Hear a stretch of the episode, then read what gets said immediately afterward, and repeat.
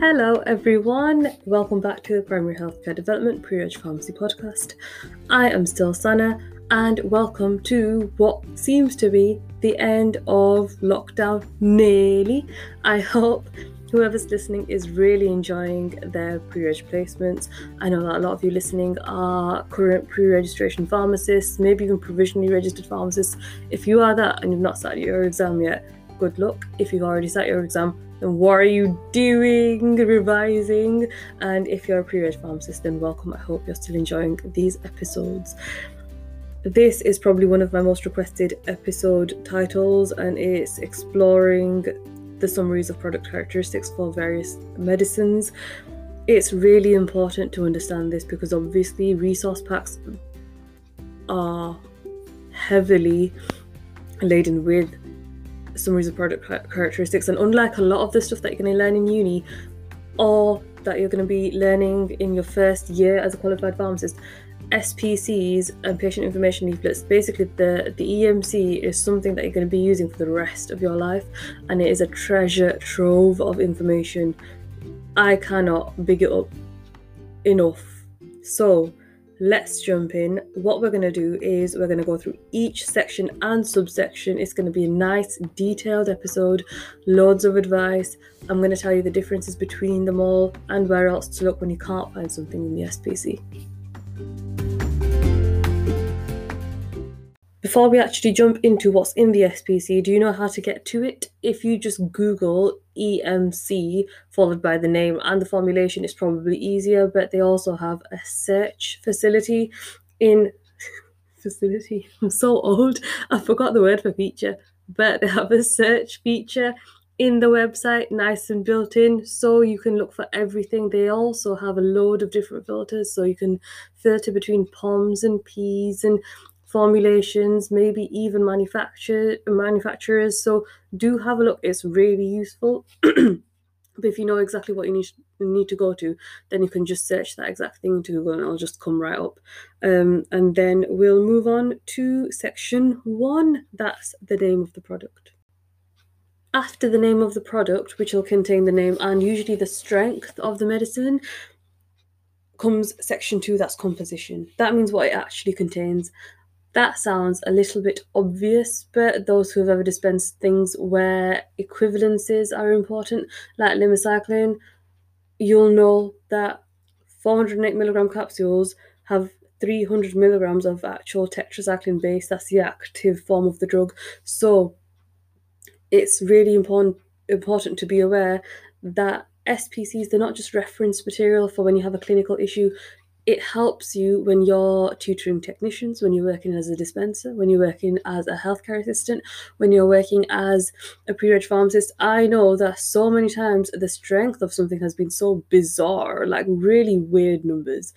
And then you go into the SPC, and section two tells you what it's actually equivalent to, and that's how you can dispense it. Because some prescribers, like some doctors, they just don't know that they come in equivalents. So they'll prescribe the actual active drug concentration. Very important to be aware of, very important to never forget. On that note, it's also important to not forget that a lot of the information that comes in an SPC is also available somewhere else. Remember, this is just the stuff that the manufacturers shared. There are other things, so unlicensed indications can be found in the BNF. Um, equivalencies can also be found in the BNF. You can find uh, toxicities and how to sort them out in ToxBase, and conversion tables can be found in the BNF.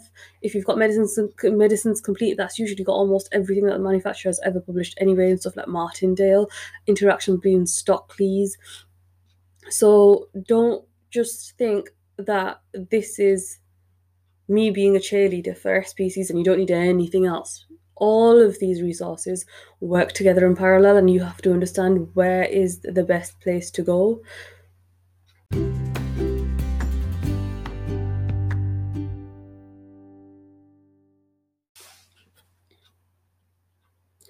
Section 3 is formulation. That sounds a little bit uninteresting, not so cool either, but remember, we've just been through, and are still going through a lot of us, the lockdown, the pandemic, the increased burden on community pharmacies and GP surgeries.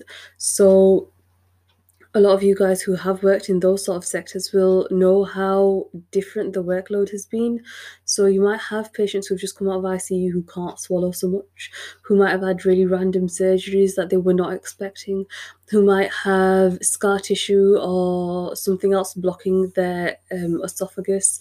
So they need a different formulation of of the same medicine to try and get them through through their recovery also whoever's been working in secondary care, acute hospitals, even I have been working in private healthcare and our workload has been so different as well. So this sort of section that might seem a little bit irrelevant is really relevant because you don't want to do all that research just to realize, oh no, I've been looking at tablets when I needed capsules. Or usually you need tablets when you're looking at capsules or trying to find a, the right kind of patch, trying to find the right kind of solution, trying to find the right kind of suspension. It's all really important when you're trying to work out how to give your patient the best care.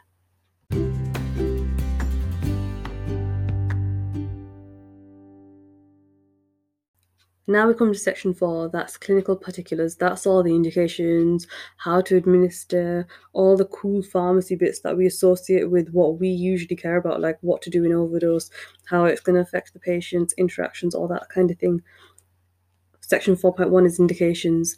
This is important because although this is actually a running theme with SPCs, it all seems obvious, but it's brilliant because in the SPC, you know exactly what the medicine is licensed for. They don't usually show unlicensed indications, which is very important. So it's all the illnesses, ailments, anything else that is licensed to fix.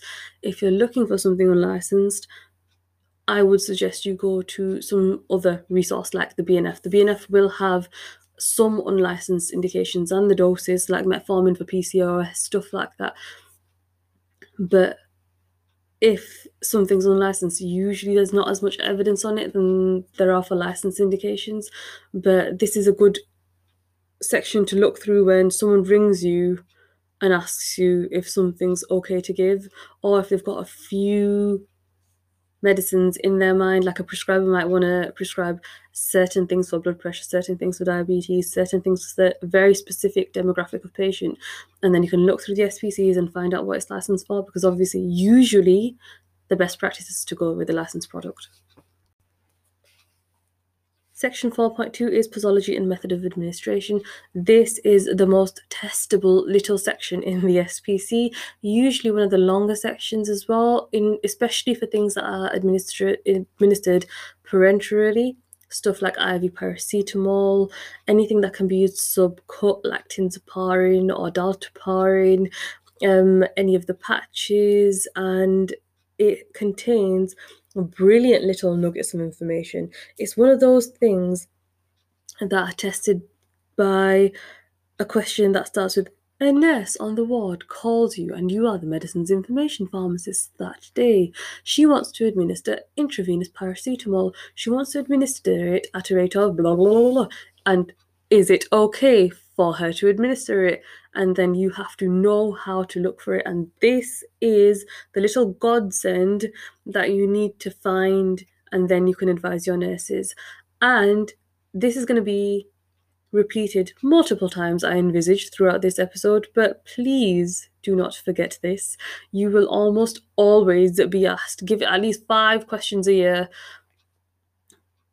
whilst you're qualified about infusion rates, how to administer, if you can mix it with anything, stuff like Montelukast granules, you can mix with um, like applesauce or yogurt and stuff like that and give it to children.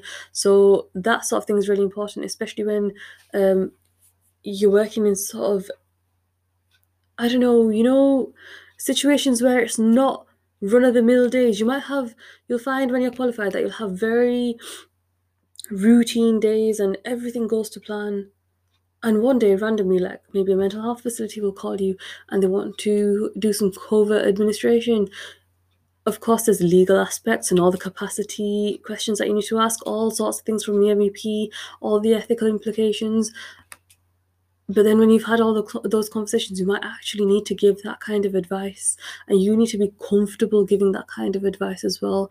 Nursing homes will always ring you as well especially if you've got a good relationship with them about how to administer certain things as granules or in suspensions.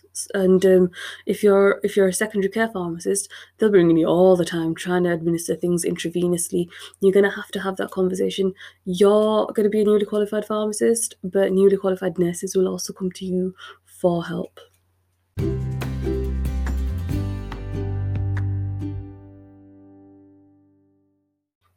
Sections 4.3 and 4.4 are very similar to those found in the BNF. 4.3 is contraindications, that basically means who cannot take it. This is important because when you're a student, it's really easy to see this and just be like, oh yeah, you can't have it. But then in that sort of exam mindset, when you've been asked a question, or maybe even if you're working as a pre-reg or a prov-reg, or a qualified pharmacist, someone asks you a question, and sometimes that little voice in the back of your head says, It's not black and white. There might be some grey shades of grey here and there. You don't know. Ask this person, that person, this, uh, ask this resource, find it out.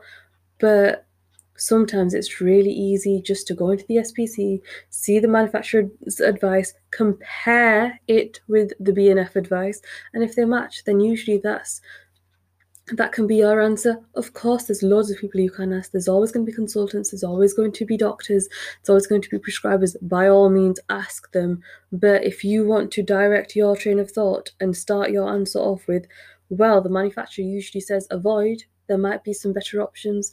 If there are no better options available, of course, explore that option. That's usually usually contraindicated in that patient with a prescriber. But I I am yet to see a patient for whom a medicine is contraindicated and it's being used.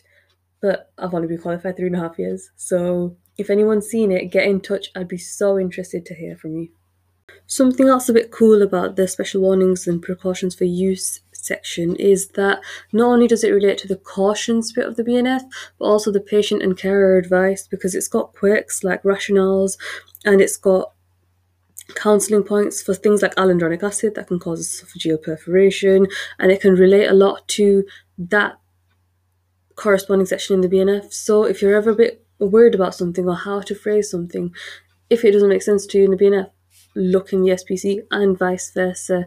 Always use your sources in parallel. Those who do drug histories in hospital will remember that you use a minimum of minimum of two sources for administration for for patients' drug history. Don't let that excellent practice leave you in any sector and in any section of your work.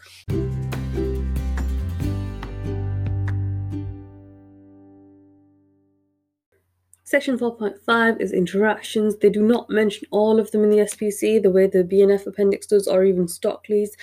However, it's good for those clinically really important ones. It's also cool in this section that they include physiological interactions like uh, if breast milk or food or certain proteins interacts with the medicine, not just the other way around. Because obviously, remember, we have sections, spoiler alert, in the SPCs about breastfeeding and pregnancy because we're trying to protect the baby or the fetus in question, respectively. But the mother that we're treating is important as well. So we always have to remember that when a woman is expecting a child or if she's breastfeeding a child, both of those people are under our care. So, yes, something might pass through the breast milk and be a danger to the baby, so we might not be able to use that. But what can we give the mother so that she benefits completely from that medicine as well, or as much as we can get her to benefit it's a really complex decision to make. It's really interesting, actually. If you've got the chance, have a go and sit in some um, like maternity wards or speak to some midwives or community nurse practitioners because they speak to these sort of ladies all the time, and the way they make decisions is so interesting, and it gives you a real tangible experience of how all of this information that we learn about can be related to real people and how it has a real knock on effect. You see the ripple of your effects very clearly when you're working on a gynae ward or a maternity ward or neonatal ICU, stuff like that. Really interesting.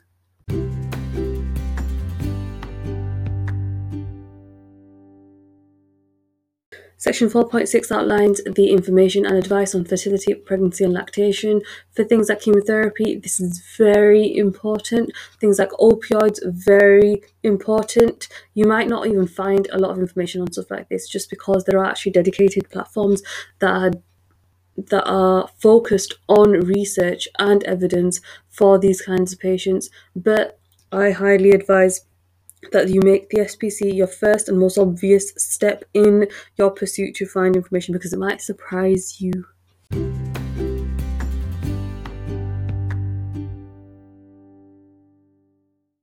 Section 4.7 effects on ability to drive and use machines. It is pretty straightforward and it can actually be found in the cautionary advisory labels in the BNF, but obviously sometimes the manufacturer might have some subtle information that is not listed there. Section 4.8 is undesirable effects. This is the trippy section.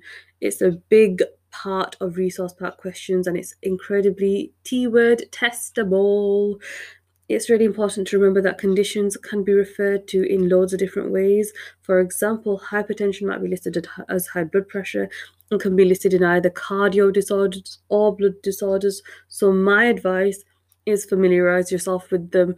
The only way you're going to become more confident and feel like a pro navigating them is if you've known your way around this section and SPCs in general, but definitely this section. Because if someone rings you up in your exam and says, I feel like I have been having a cough or something like that.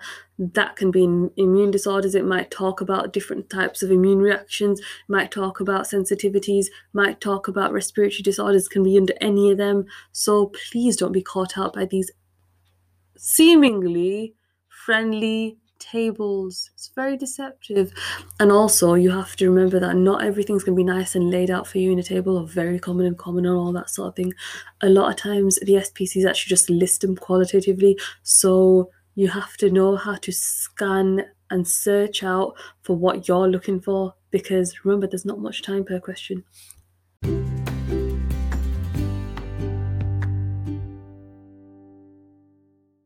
Section 4.9 Overdose. I personally have never really found this section exceptionally helpful, but that's because there are more pronounced things like the poisoning chapter in BNF, local guidance, ToxBase is a big deal. Have a word with your pharmacist and tutors to see if you've got access. It's a really brilliant resource for antidotes, what to do, how to deal with it at every stage, and it, you might find it useful if you're in in one of those situations where you don't have access to a computer or you don't have access to something that you can log into. So remember that it's there, but there are more commonly used resources.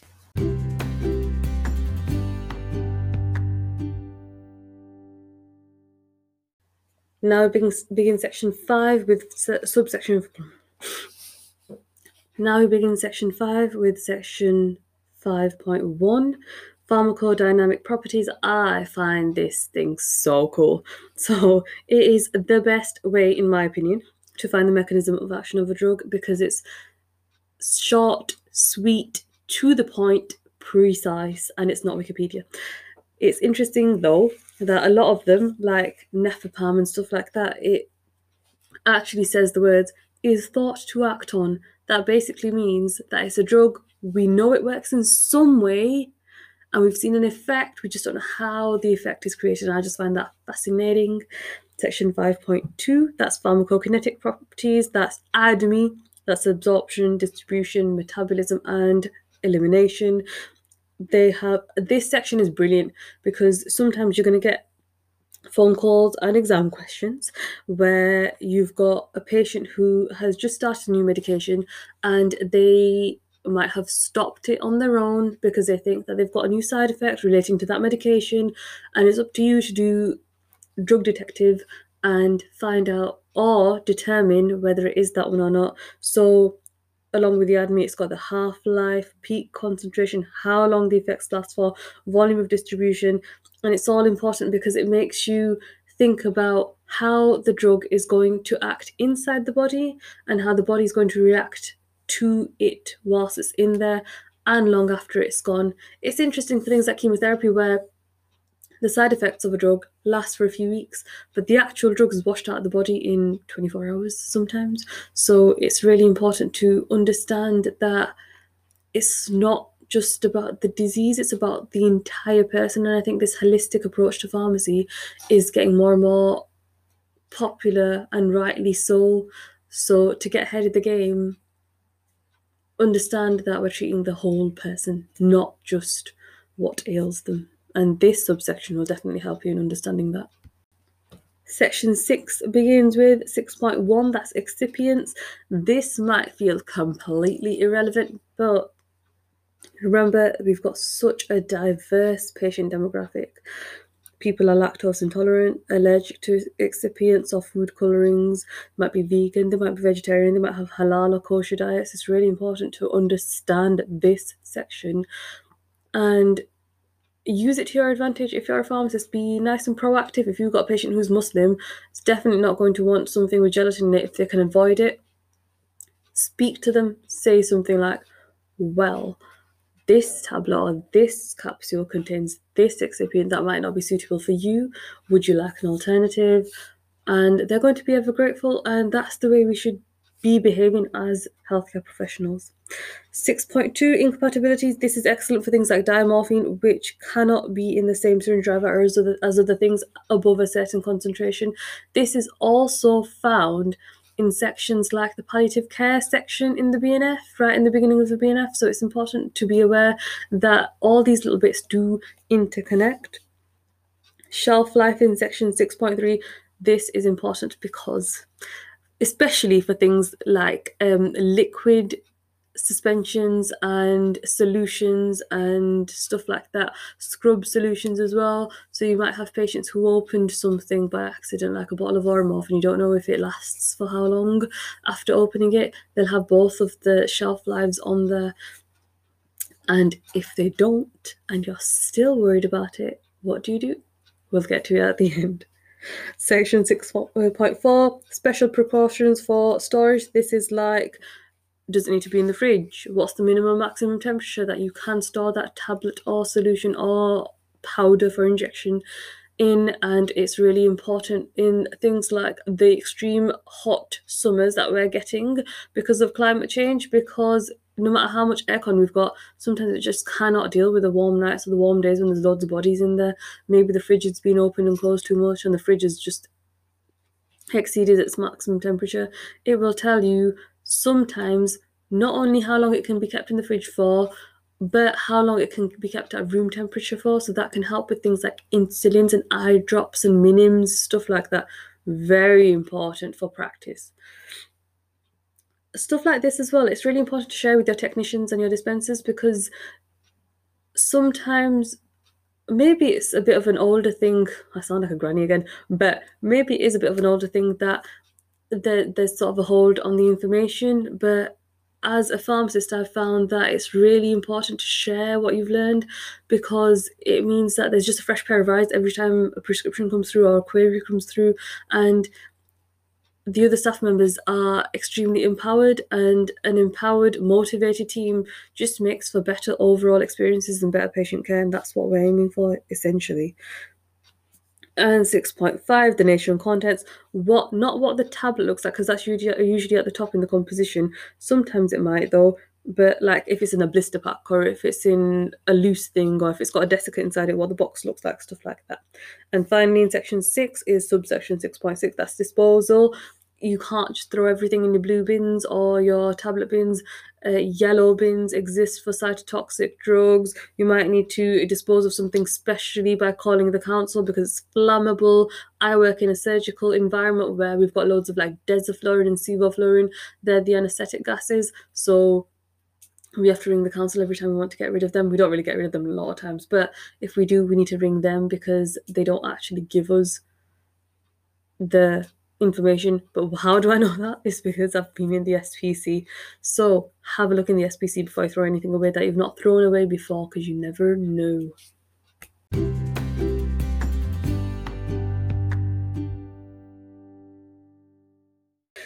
Section 7 is actually who owns the license, and Section 8 is a number that's like a code for this marketing authorization it's also the number that you can search for when you can't find a patient information leaflet.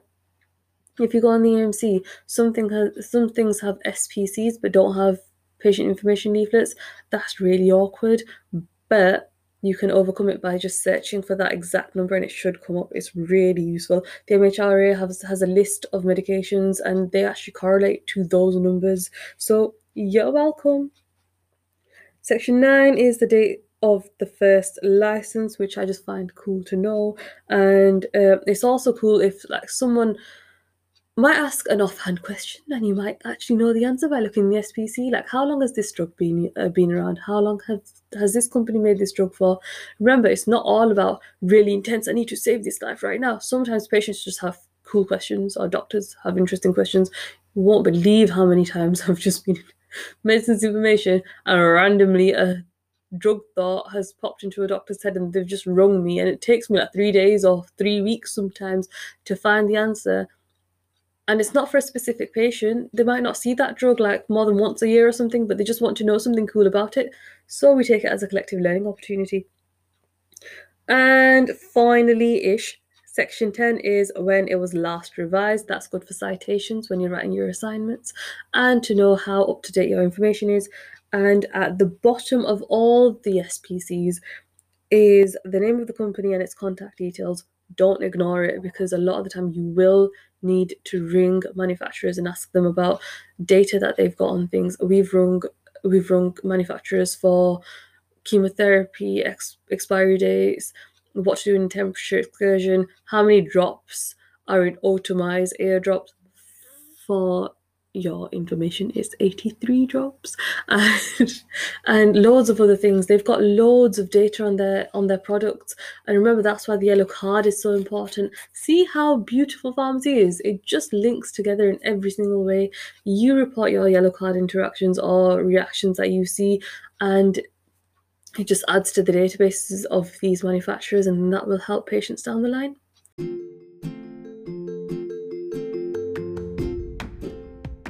And that is our journey through the SPC complete. I hope you enjoyed it. And if you have any questions, do get in touch with us on Twitter, on Instagram, on LinkedIn. Join our Telegram groups where we have loads of questions and discussions, fantastically riveting discussions about pharmacy. And I'm not even exaggerating, you've got the whole primary healthcare development team there. Remember, SPCs are all set out exactly the same way, so if you know your way around a few, you should be comfortable with the rest of them. But that's my advice. Like we said before, open the BNF, but now, from now on, you've got a few months of your exam. Have a look at the SPCs for things. You'll see how different they all are, and some will annoy you, but you'll be alright with most of them. And by the time you're near the exam, you'll be a pro. And remember, all that time is going to be saved. Instead of rifling through the SPC in your exam, you'll be, you'll be like, oh, laser focused. I need to know this. And you go to the exact subsection, the exact sentence, and you know exactly the right answer in like five seconds, or maybe like 10, but you know, five in it. So join us next month when we talk about one of the most brilliantly fascinating and highly underrated topics blood and nutrition have a lovely time and get in touch if you need us in the meantime. It's been lovely speaking to you. I have been Sana. See you next month.